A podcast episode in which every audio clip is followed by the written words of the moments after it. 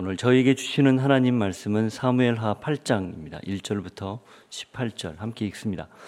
그 후에 다윗이 블레셋 사람들을 쳐서 항복을 받고 블레셋 사람들의 손에서 메덱 암마를 빼앗으니라. 다윗이 또 모압을 쳐서 그들로 땅에 엎드리게 하고 줄로 재어 그 두 줄 길이의 사람은 죽이고 한 줄 길이의 사람은 살리니 모압 사람들이 다윗의 종들이 되어 조공을 드리니라. 루호베아들 소바왕 하다데셀이 자기 권세를 회복하려고 유브라데 강으로 갈 때에 다윗이 그를 쳐서 그에게서 마병 1700명과 보병 2만 명을 사로잡고 병거 100대의 말만 남기고 다윗이 그 외의 병거의 말은 다 발의 힘줄을 끊었더니 다메색의 아람 사람들이 소바왕 하다데셀을 도우러 온지라. 다윗이 아람 사람 2만 2천 명을 죽이고 다윗이 다메색 아람의 수비대를 두매 아람 사람이 다윗의 종이 되어 조공을 바치니라. 다윗이 어디로 가든지 여호와께서 이기게 하시니라.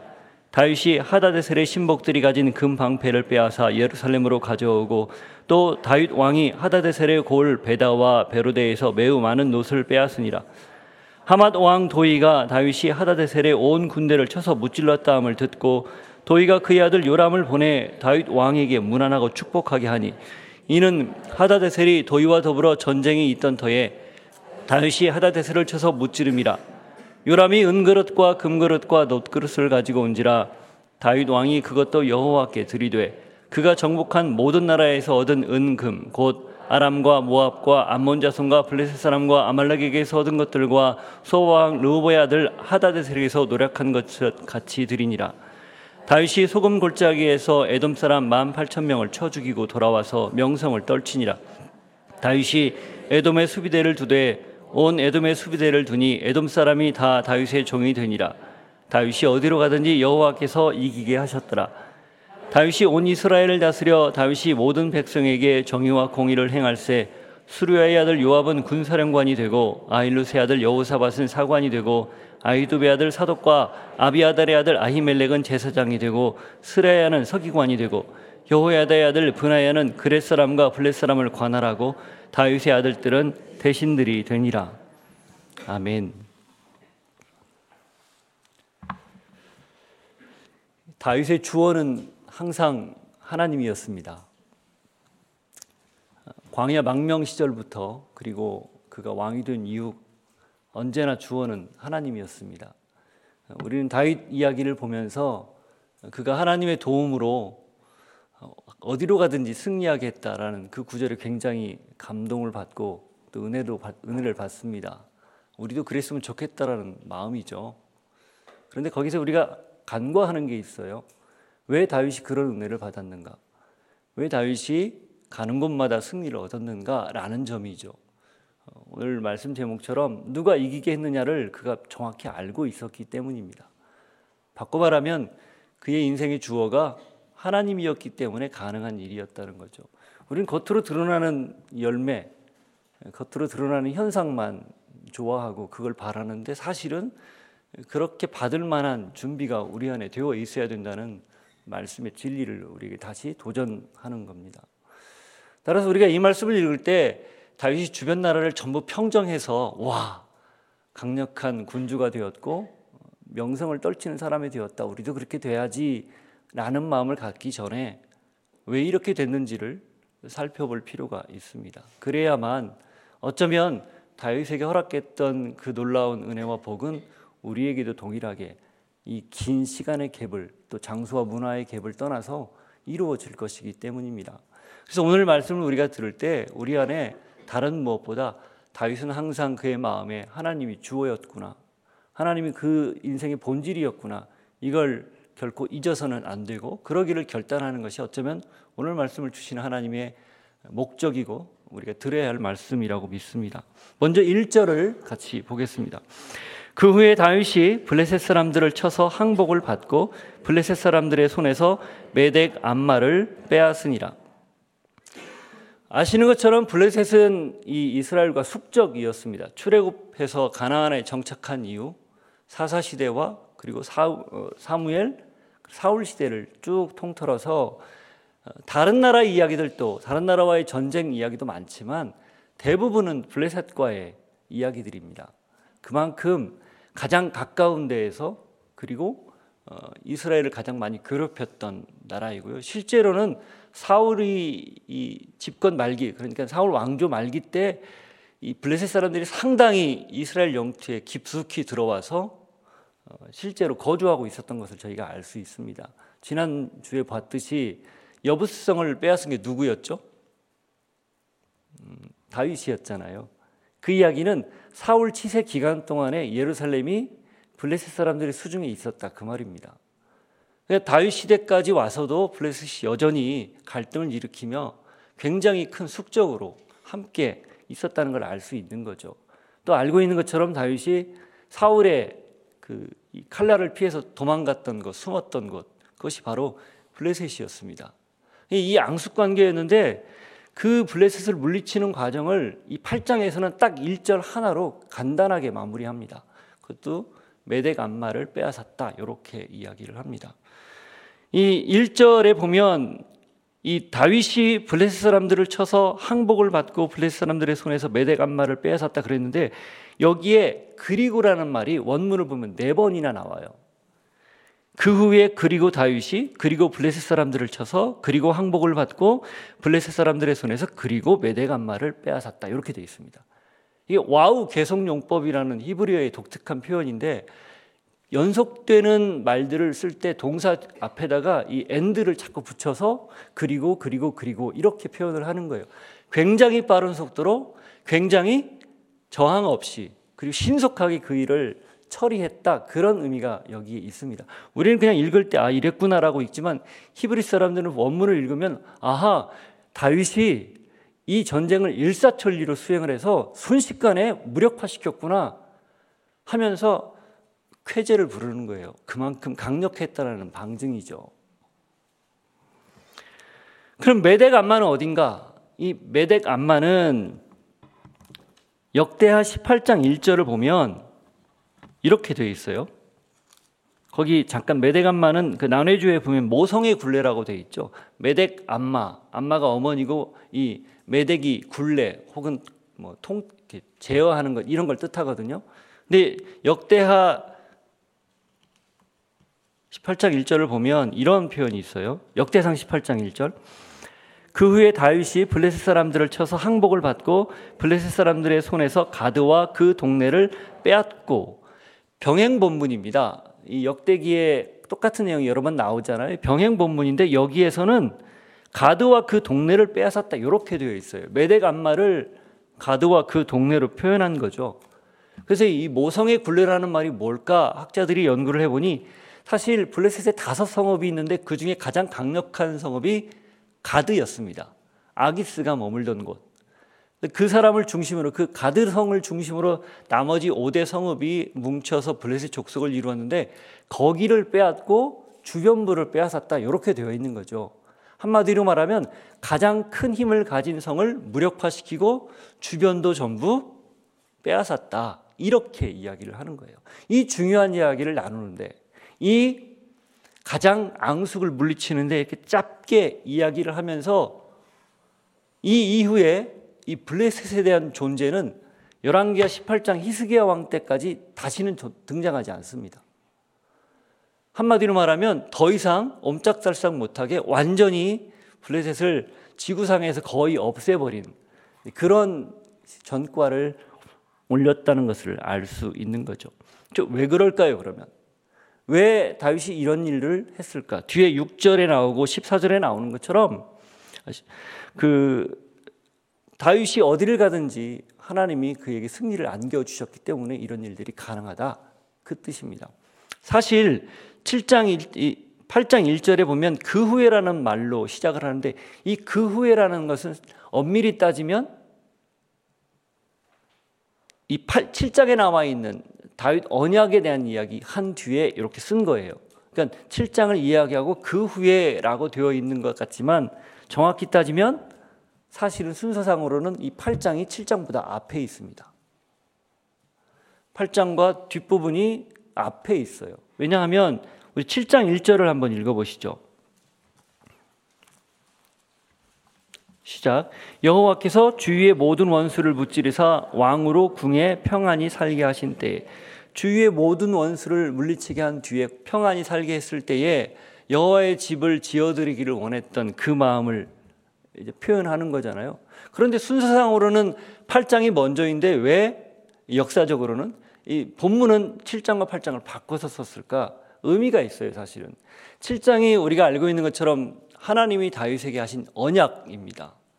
이 사무엘하 7장은 성경 전체에서도 굉장히 중요한 위치를 차지합니다. 이스라엘 역사를 이해하고 그들의 시온주의, 그러니까 다윗이 다시 다스려서 그 시대가 도래하는 시온주의를 이해하는 굉장히 핵심 장이 7장이에요. 우리가 알고 있는 것처럼 7장에 보면 하나님이 다윗에게 약속을 하죠. 내 나라의 위가 영원히 견고할 것이다. 사울에게서 빼앗아서 너에게 왕조를 주었는데 너의 왕조는 내가 빼앗지 않겠다. 그리고 영원히 지속시키겠다. 이 말씀 때문에 지금도 이스라엘 사람들은 이 말씀이 이루어지기를 바라고 있습니다. 다윗 시대의 영광을 재현하고 싶은 거죠. 이스라엘 국기가 파란색, 하얀색 바탕에 별이 있고 그 위에 줄이 하나씩 있어요. 그 별이 다윗별입니다. 위에 있는 줄, 다윗 시대 때 가장 북쪽에 있는 강, 경계, 그 강을 의미해요. 아래에 있는 줄, 남쪽에 있는 경계 강을 의미합니다. 가장 넓은 영토. 지금도 그 시대를 꿈꾸면서 국기를 그렇게 만들 정도로 시오니즘에 심취해 있는 것이 이스라엘 사람들인데 그 배경이 되는 장이 7장이에요. 그러니 그렇게 약속을 했으니 사무엘서 기자의 입장에서 그 약속이 어떻게 실현되는지를 보여주고 싶지 않겠습니까? 그렇게 해서 8장을 뒤로 배치한 거예요. 하나님 그렇게 약속했는데 이렇게 모두를 정복했다. 그러면서 다윗을 통해서 하신 약속이 이루어진다라는 것을 보여주는 거죠. 어떤 다윗? 늘 시종일관 하나님이 주어인 다윗. 그 다윗을 통해서 당신의 약속이 면면이 흐르고 있다는 것을 알려주고 이걸 읽는 독자들로 하여금 그런 삶을 살 때에 동일하게 우리에게 허락된 약속들도 이루어진다라는 걸 도전하는 거예요. 하나님은 반드시 약속을 지키는 분이라는 거죠. 변함없이 어떤 경우에도 흔들리지 않고 당신의 약속을 지키는 분이라는 것을 가르쳐 주는 겁니다. 저는 여러분이 따라서 오늘 이 말씀을 읽을 때 하나님께서 약속하신 내용을 순식간에 이루어줄 수 있다는 것을 믿고 또 그러기 위해서 준비할 수 있는 이 다윗처럼 시종일관 같은 마음을 품을 수 있는 모두일 수 있기를 바랍니다. 2절 읽습니다. 다윗이 또 모압을 쳐서 그들로 땅에 엎드리게 하고 줄로 재어 그 두 줄 길이의 사람은 죽이고 한 줄 길이의 사람은 살리니 모압 사람들이 다윗의 종들이 되어 조공을 드리니라. 이 블레셋은 남서쪽에 있었습니다. 그리고 이 모압은 남동쪽에 있어요. 그러니까 서쪽을 이야기하고 그 다음에 이제 모압을 이야기하는데 모압은 다윗이 망명 시절에 잠깐 피신했던 곳이기도 하고 정확히 따지면 룻의 고향입니다. 자기 증조 할머니의 고향이기도 해요. 그런데 거기를 가서 다 정복을 하는 거예요. 거기 두 줄 길이의 사람, 한 줄 길이의 사람 나뉘줄을 보면 이렇게 돼 있어요. 또는 3분의 2는 죽이고 3분의 1은 살리니. 그러니까 두 줄 길이의 사람 그 이상은 다 죽이고 한 줄 길이의 사람을 살렸다는 것은 어린 아이들만 살려줬다는 거예요. 무력화시켰다는 겁니다. 그래서 그 죽인 인원을 대충 보니 3분의 2는 죽고 3분의 1은 살았다. 그렇게 보는 거죠. 얼추 보기에는 좀 무자비한 것처럼 보입니다. 그러나 다윗이 뒤에 가면 나오겠지만 그들을 무기력하게 한 이유가 있어요. 그건 뒤에 가서 다시 이야기를 하기로 하고 어쨌든 그렇게 해서 모압도 정복을 해요. 그래서 동쪽을 정복한 다음에 그 다음은 북쪽으로 올라갑니다. 3절부터 6절. 루호베아 아들 소바왕 하다데셀이 자기 권세를 회복하려고 유브라데강으로 갈 때 다윗이 그를 쳐서 그에게서 마병 1,700명과 보병 2만 명을 사로잡고 병거 100대의 말만 남기고 다윗이 그 외의 병거의 말은 다 발의 힘줄을 끊었더니 다메색의 아람 사람들이 소바왕 하다데셀을 도우러 온지라. 다윗이 아람 사람의 2만 2천 명을 죽이고 다윗이 다메색의 투비대를 둠에 아람 사람이 다윗의 종이 되어 조공을 바치니라. 다윗이 어디로 가든지 여호와께서 이기게 하시니라. 이 북쪽에 소바왕 하다데셀, 그가 이 유브라데 지역에 자기 권세를 회복하려고 전쟁을 나갈 때, 원정을 나갈 때 다윗이 그 이야기를 듣고 가서 쳐서 무찌른 이야기예요. 그리고 이 소바왕 하다데셀이 위험에 처해 있다니까 그 아람의 다메색의 아람 사람들이 도우러 왔다가 그들도 같이 공멸을 한 그 내용을 담고 있습니다. 근데 여기에서 역사적으로 그러니까 그건 넘어가고 중요한 건 그 4절에 나온 내용이에요. 마병 1,700명과 보병 2만 명을 사로잡고 병거 100대의 말만 남기고 다 힘줄을 잘랐다. 이 내용입니다. 그리고 아람 사람 2만 2천 명을 죽였다라는 내용이에요. 전과를 이야기하고자 하는 게 아니라 사실 고대 전쟁에서는요, 말과 병거는 굉장히 중요했습니다. 가급적 다 노력을 해서 다 빼앗아서 자기 걸로 삼아야 유리했어요.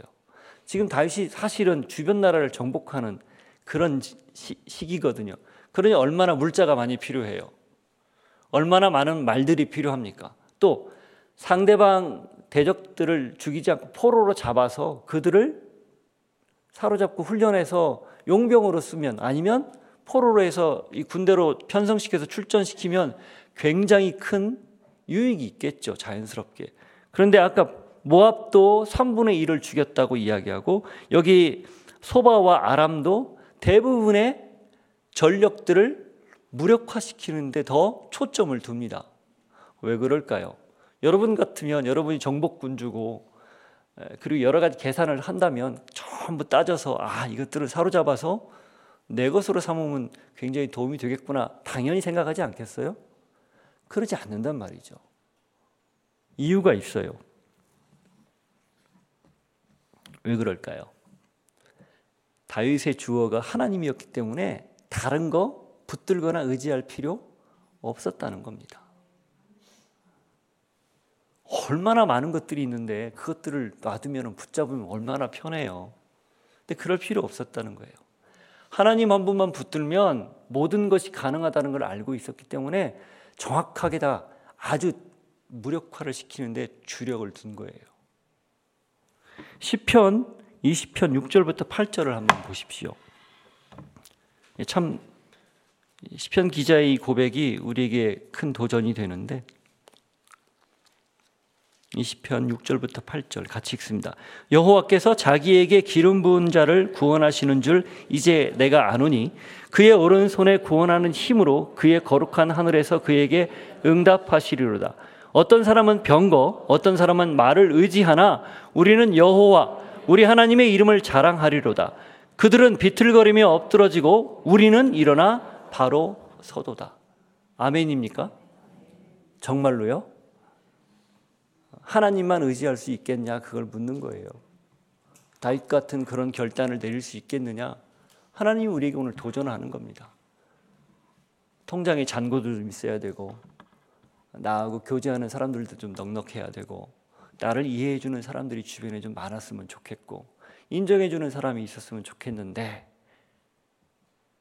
하나님으로만 만족한다? 이거 우리가 늘 갖는 갈등이잖아요. 저도 마찬가지예요. 여러분도 마찬가지일 거요. 그런데 오늘 말씀은 정확하게 찝는 거죠. 아니라는 겁니다.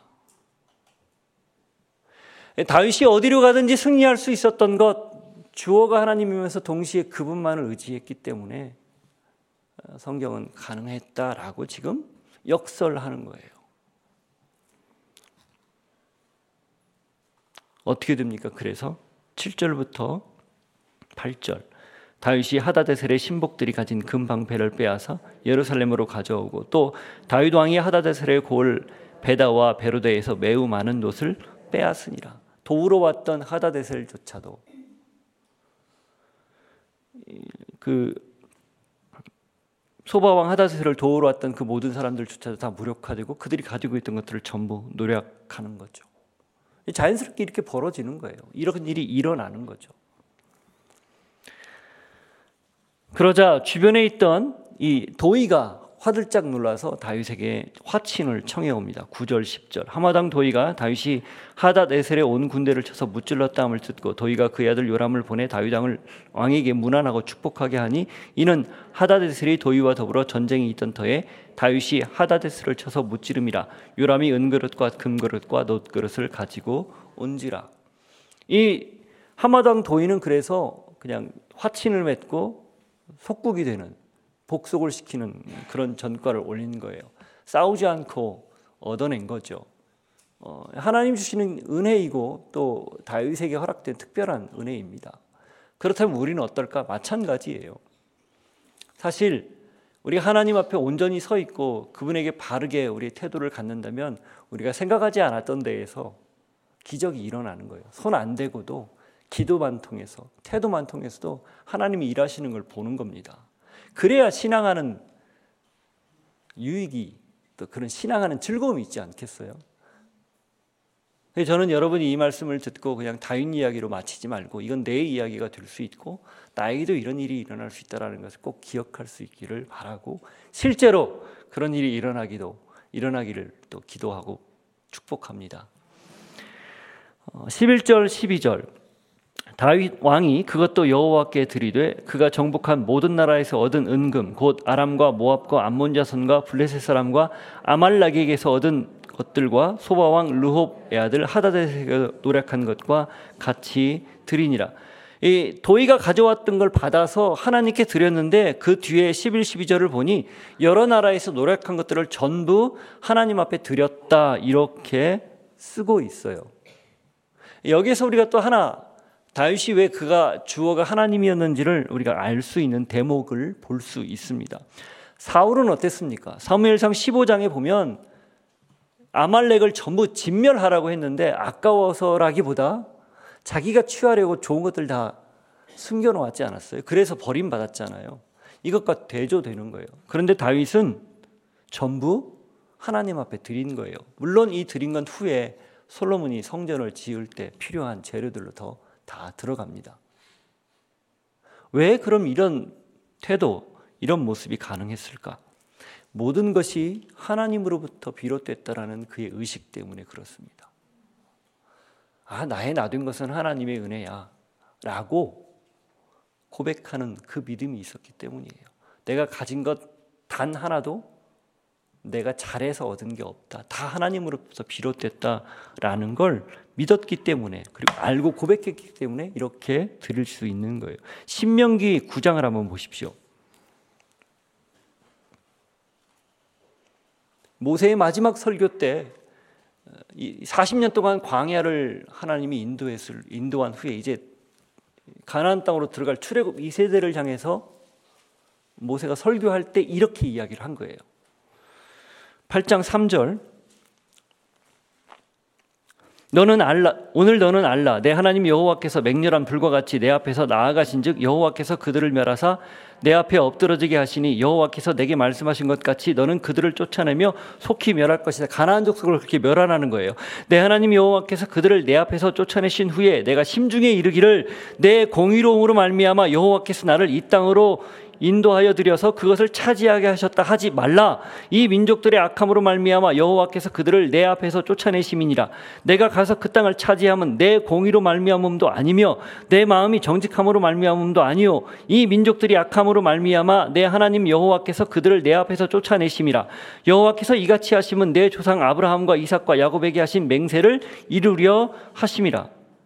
그러므로 내가 알 것은 내 하나님 여호와께서 내게 이 아름다운 땅을 기업으로 주신 것이 내 공의로 말미암음이 아니니라. 너는 복이 곧은 백성이니라. 핵심이 뭐예요? 네 의로 내가 잘나서 그렇게 아니라 그들이 악했고 내 뜻을 이루기 위해서 내가 베풀어준 은혜다. 이거 잊지 말라는 거예요. 우리는 하나님의 은혜로 얻은 걸 기억하고 감사하는데 시간이 지나면 나도 모르게 그게 내 것인 양 착각할 때가 있거든요. 그래서 못 드리는 겁니다. 아깝거든요. 내가 얼마나 노력하고 얼마나 시간을 들이고 얼마나 많은 애를 썼는데 이걸 드리는가. 우리가 드릴 때 갈등하는 건 이거 내 것이라는 생각 때문에 그래요. 내 것 없습니다. 그러면 드리는 데서 자유로워져요. 받는 것도 자유롭습니다. 주시든 안 주시든 하나님의 주권이니까, 하나님이 주어니까. 동일한 은혜, 동일한 결단이 여러분에게 있기를 바랍니다. 13절, 14절. 다윗이 소금 골짜기에서 에돔 사람 18,000명을 쳐 죽이고 돌아와서 명성을 떨치니라. 다윗이 에돔의 수비대를 주도해 온 에돔의 수비대를 두니 에돔 사람이 다윗의 종이 되니라. 다윗이 어디로 가든지 여호와께서 이기게 하셨더라. 에돔 남쪽입니다. 에서의 후손이죠. 여기도 이기는데 18,000명을 죽이고 돌아와서 명성을 떨쳤다고 되어 있어요. 사울은 자기 공적비를 갈멜에 세웠죠. 사무엘상 15장에 보면 나옵니다. 갈멜에 자기가 스스로 자기 공적비를 세웠어요. 그러나 다윗은 하나님이 그렇게 이름조차 높여주었다라는 거예요. 7장 9절 한번 보십시오. 이게 왜 중요한가?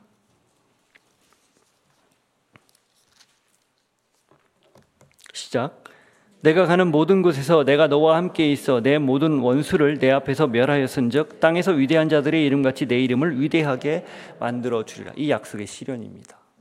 스스로 높이려고 하지 않지만 하나님이 그렇게 약속했기 때문에 이렇게 결과물로 떡하니 주시는 거예요. 우리가 우리 이름을 높이려 할 때는 사울처럼 되지만 하나님이 우리의 이름을 높이면 다윗처럼 된다라는 거죠. 여러분에게도 그런 은혜가 있기를 바라요. 15절 이하를 읽고 마칩니다. 다윗이 온 이스라엘을 다스려 다윗이 모든 백성에게 정의와 공의를 행할 새 수레의 아들 요압은 군사령관이 되고 아힐루스의 아들 여호사밧은 사관이 되고 아히두베의 아들 사독과 아비아달의 아들 아히멜렉은 제사장이 되고 스라야는 서기관이 되고 여호야다의 아들 분하야는 그레스람과 블레스람을 관할하고 다윗의 아들들은 대신들이 되니라. 여기서 다윗이 외치도 잘했지만 내치도 잘했다는 것을 표현하는 거예요. 앞뒤 안팎으로 다 잘했다. 사람들을 적재적소에 세워서 한마디로 말하면 반듯한 국가, 건강한 국가, 그리고 아주 강력한 국가를 만들었다라는 걸 지금 내연 외연을 다 설명하는 거예요. 그런데 이 조직을 잘 짜서 잘 다스렸다, 여기에 초점이 있는 게 아닙니다. 사실은 15절에 초점이 있어요. 온 이스라엘을 다스려 다윗이 모든 백성에게 무엇을 행할세? 정의와 공의를 행할세. 요게 키예요. 하나님의 정의와 공의를 바로 세우기 위해서 적재적소의 사람들을 세웠다, 그 말입니다. 보통 통치자들은 자기가 편하고 그리고 통치력을 곳곳에 스며들게 하기 위해서 조직력을 갖추고 강력한 힘을 갖습니다. 사람을 세우는 거죠. 다윗은 다른 데에 마음이 있었다는 거예요. 어디에? 하나님의 정의와 공의가 고스란히 흘러가기를. 자기는 그냥 통로라는 거죠. 나는 그냥 하나님의 대리자라는 거죠. 그러니 내 나라를 세우지 않고 하나님 나라를 세우는데 사람들을 세우는 거예요. 이게 다윗이 우리에게 주는 마지막 메시지예요. 그가 주어가 하나님이었기 때문에 그는 자기 것에 관심이 없었다는 거예요. 다 바칠 수도 있었고 조직, 행정력을 갖춰도 하나님 나라의 정의와 공의를 위해서 그렇게 했다라는 겁니다. 우리는 우리의 편리에 의해서 필요한 것들을 취하고 세우고 조직하고 일을 합니다. 그러나 하나님이 원하시는 건 내 필요가 아니라 그들의 필요, 그리고 하나님이 원하시는 대로 흘려보내기 위해서 그래야 된다. 주어가 하나님인 사람의 특징이 그렇다라는 거예요. 그런 복이 여러분에게 있기를 축복합니다. 같이 기도합니다. 하나님 아버지, 오늘 말씀처럼 내 인생의 주어도 하나님이기게 하여 주옵소서. 함께 기도하겠습니다.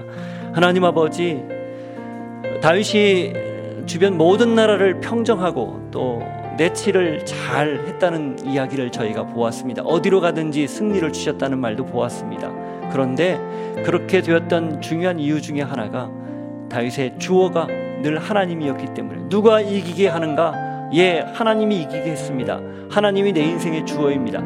시종, 광야 시절부터 왕이 된 이후까지 변하지 않고 그런 마음을 가졌기에 허락된 하나님의 복인 걸 알았습니다. 우리도 그렇게 주님 당신을 주어로 삼고 하나님 뜻대로 살아갈 수 있는 믿음의 사람들 되게 하여 주옵소서.